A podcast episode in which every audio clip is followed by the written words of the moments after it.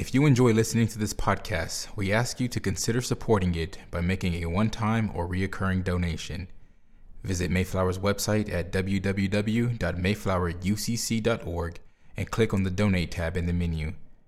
Donations made to Mayflower's Communications Fund are tax deductible and help ensure that this podcast is available. Thank you for your support.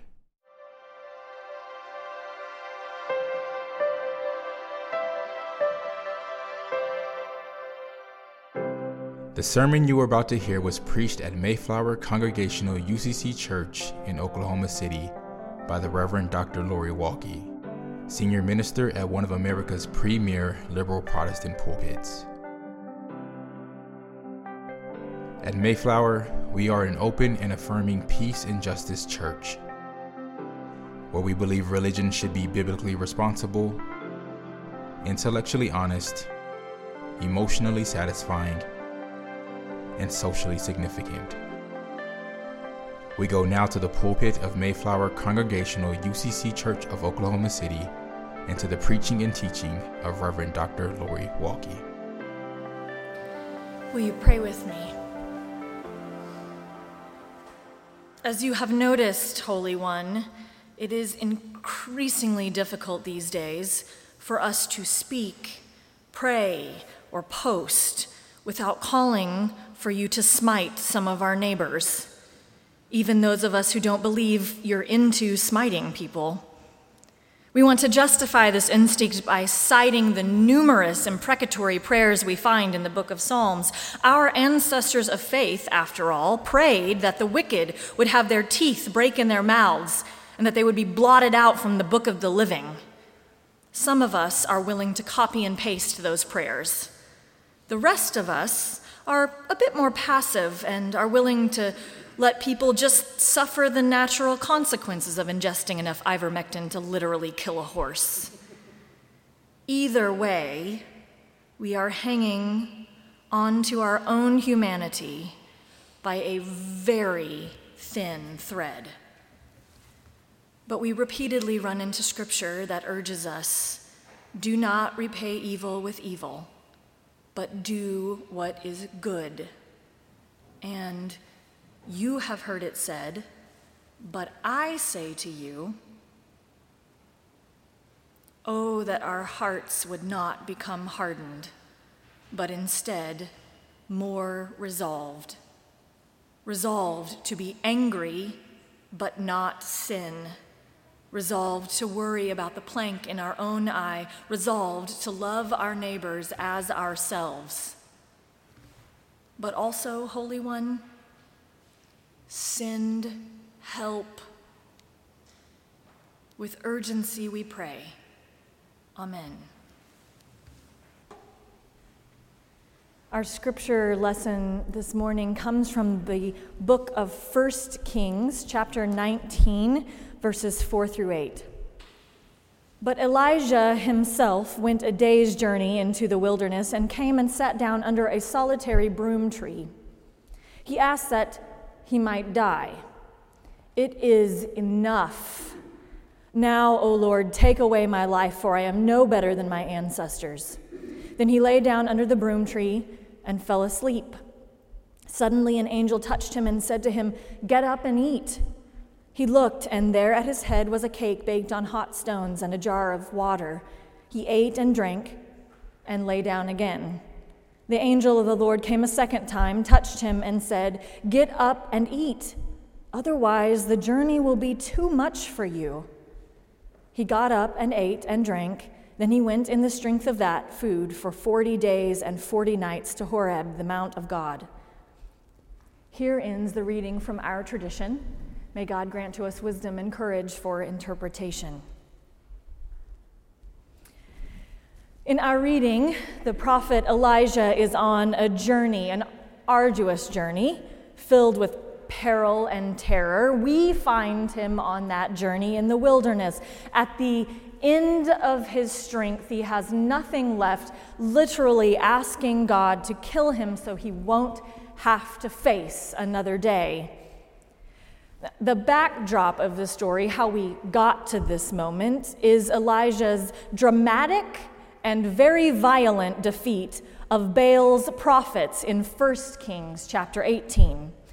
In a mountaintop scene worthy of a blockbuster action film, Elijah calls down fire from heaven, decimating his opponents, and somehow in that proving to everyone that Yahweh is the true God.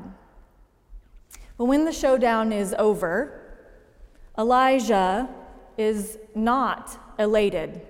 He's frightened and bewildered and depressed and suicidal. It's possible that he's starting to process what just happened. I mean, it was a lot of blood, a lot of blood shed in the name of religion. What is for certain is that all of that violence, all of that blood, didn't solve anything.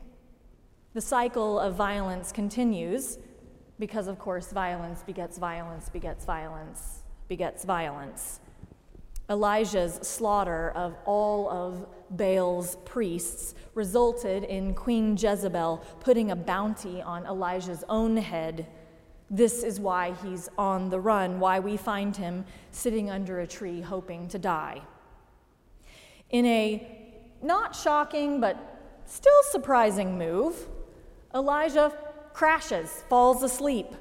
It's surprising insofar as he's still under a death warrant, and it seems like he should still be on his feet, putting more distance between himself and Queen Jezebel. But it's not shocking that he falls asleep because of the science that connects trauma and sleep. Research shows that in general, sleep helps us make sense of our emotions. Sleep plays a key role in encoding information based on experiences from the day Sleep is also thought to be an early prevention strategy for post traumatic stress disorders. Basically, the body does what the body needs, and in this case, Elijah needs to sleep. What happens next is one of the most gentle and tender passages in Scripture. Elijah awakens to the touch of an angel who says, Get up and eat. When Elijah looks around, he sees that the angel has prepared a cake baked on hot stones and a jar of water for him to eat and drink. And Elijah, still sleepy and perhaps still a little despondent, nibbles and sips at it. But because he is still not fully recovered, he goes back to bed. And it is at this point that the angel starts grandma guilting him. You're as thin as a rail. I didn't do all of this cooking just for you to push the food around your plate. Or, in angel speak, get up and eat. Otherwise, the journey will be too much for you. And at this second invitation, Elijah eats in earnest, and his strength is renewed. The text goes on to note that the prophet perseveres in his journey after eating the angel's cake. In fact, he's able to endure 40 days and 40 nights on the nourishment of that one meal. Or, in other words, Elijah has been given bread to carry, bread for the road, bread for hope, bread for the long haul. Of all the things we might learn from this story, the most important one might be that we should never underestimate the spiritual power of a nap and a snack. There is much to love in this story. As Debbie Thomas notes, I love that the angel prepares Elijah's meal right in front of him as Elijah snores away, only rousing the prophet when breakfast is ready. I love that the cake is warm and fragrant from the hot stones. I love that it's cake. More importantly, I love that the angel is persistent in their efforts to pull Elijah out of his depression. The angel wakes him twice and prods him until he eats the whole meal. These are important lessons in how to care for someone. The angel never dismisses Elijah's feelings. She never says, Calm down, Elijah. You're getting hysterical. Testerical, a word which comes from the medical Latin word testerius, which describes a male hormonal condition, an adjective meaning affected by or deriving from wildly uncontrolled emotions thought to be caused by a dysfunction of the testes. You may be more familiar with the word hysterical, which is also wildly unhelpful to use in almost any situation. The angel never minimizes the difficulties of Elijah's situation. The angel never says, You've survived the worst of it, or God never gives you any more than you can handle. Yuck and yikes. No. The angel says, Eat. Eat because the journey is hard. Eat because you won't ever make it on your own. Eat because God longs to nourish you in ways that will save your life. The angel also doesn't spiritualize Elijah's exhaustion with, no rest for the wicked and the righteous don't need it. The angel doesn't glorify how busy Elijah has been. The angel doesn't offer Elijah a shortcut. The journey is his to make, and it can't be sidestepped.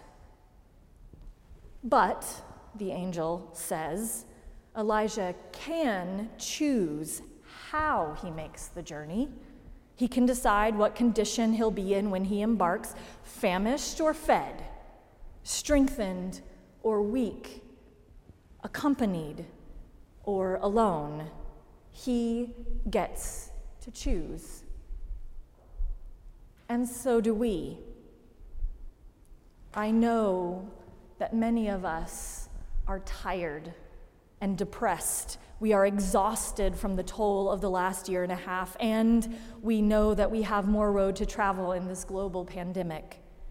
But we can choose how we continue the journey famished or fed, strengthened or weak, accompanied or alone. For starters, we might consider not speaking of when COVID is over but instead aim for when COVID is more managed. It might be helpful to shift away from thinking of a total end point so that we can start imagining what the markers are of successfully managed. Perhaps we draw from the image of the angel in this story and our focus on caring for one another well. No dismissing, no minimizing, but also not normalizing this exhaustion. We are each other's keeper. We might also take Elijah's lead, who does, in fact, accept help. Some of us struggle with this a little bit. So the questions for us are Will we recognize the angels that come into our lives?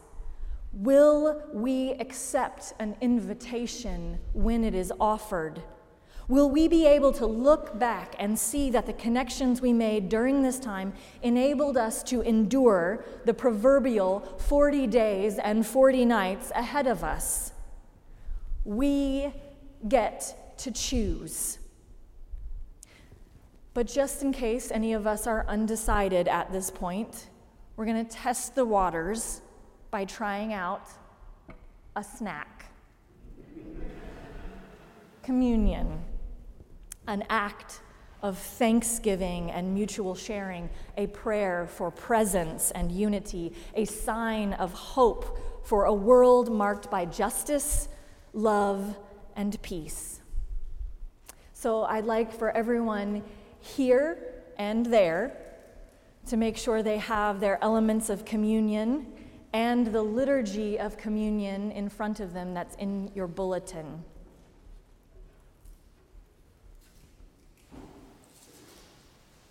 And if you will join me in our invitation to the table. Come, you who are waiting from the depths of sorrow and pain or the heights of joy. Come, you who have been hoping for a graduation like it used to be, a memorial service to say goodbye, for church to feel familiar again. Come, you who are still waiting for a job, a day off, to meet friends for a night out, or good news. Come, for there is a chair for everyone at God's table. I invite you now to take your elements of communion and, and hold them in front of you, and let us bless them with a word of prayer. Gracious God, in whose open hand we place our own, whether we met you long ago or in this very moment, send your spirit of life and blessing upon all of us gathered here and there, near and far, so that this bread that is broken will still provide nourishment, and the cup that is poured will assure us of your forgiveness when we fall short. We pray in your holy name. Amen. Jesus told us that when we eat the bread and drink the cup, we are to do so in remembrance of him. So when we come to the table, we remember we remember that we are to love God with all our hearts, soul, mind, and strength. When we come to the table, we remember that we are to love our neighbors as ourselves.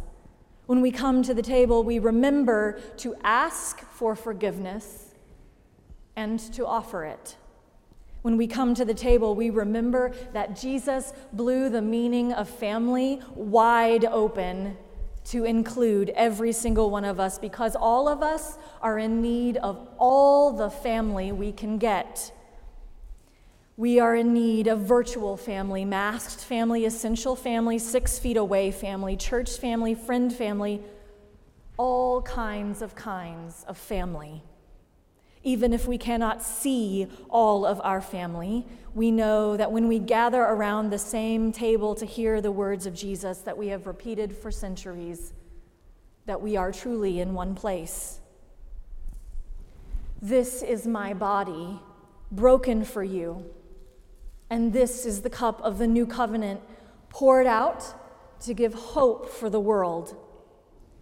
Eat the bread and drink the cup and do so in memory of me. It is in the name of Jesus that we do so now.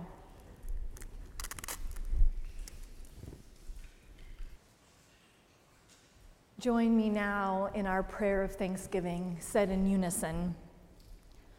Holy One, you draw us together to feast at the table, whether we are shoulder to shoulder or miles away.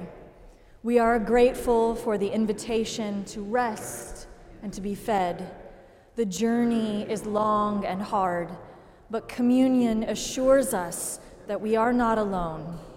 May the bread and the cup be our reminder that as we go out from this place, we carry with us the power of love that can heal, repair, and restore. Make our hearts and our hands ready. We pray in your holy name. Amen.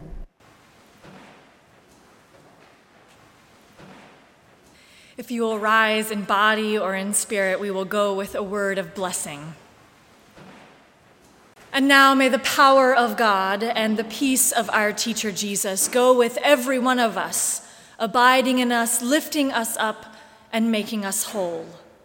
Let us go in peace, pray for peace, wage a little peace, and love one another, every single other. Amen.